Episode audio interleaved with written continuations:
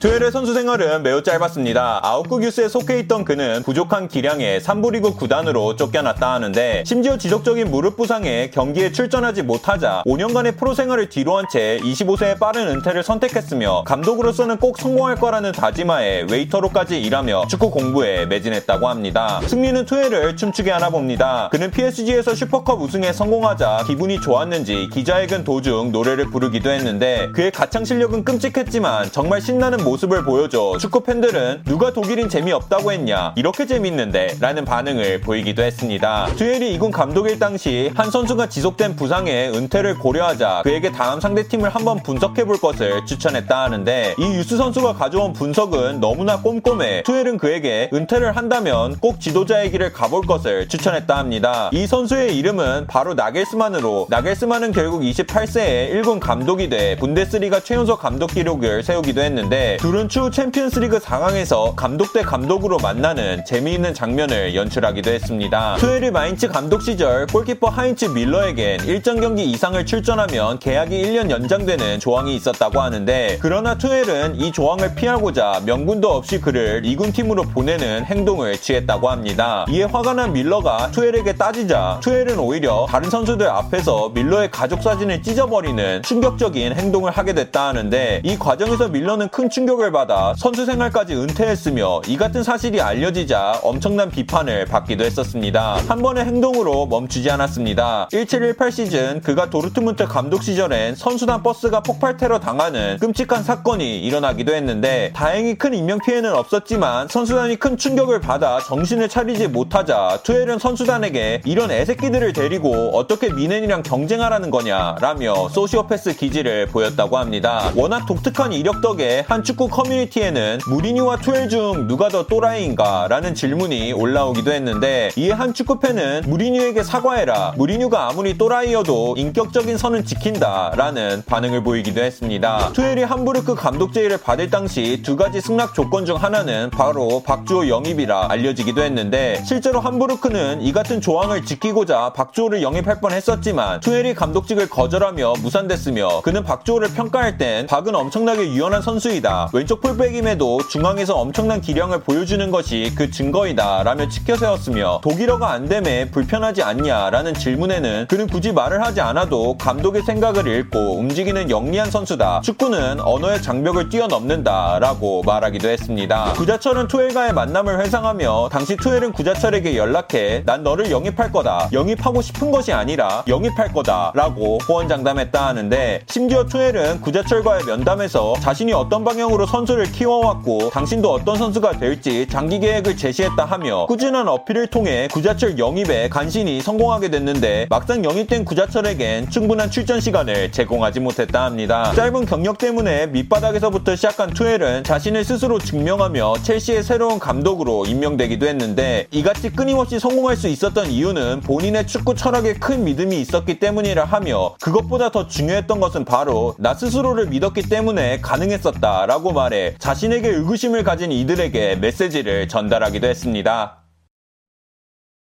끝!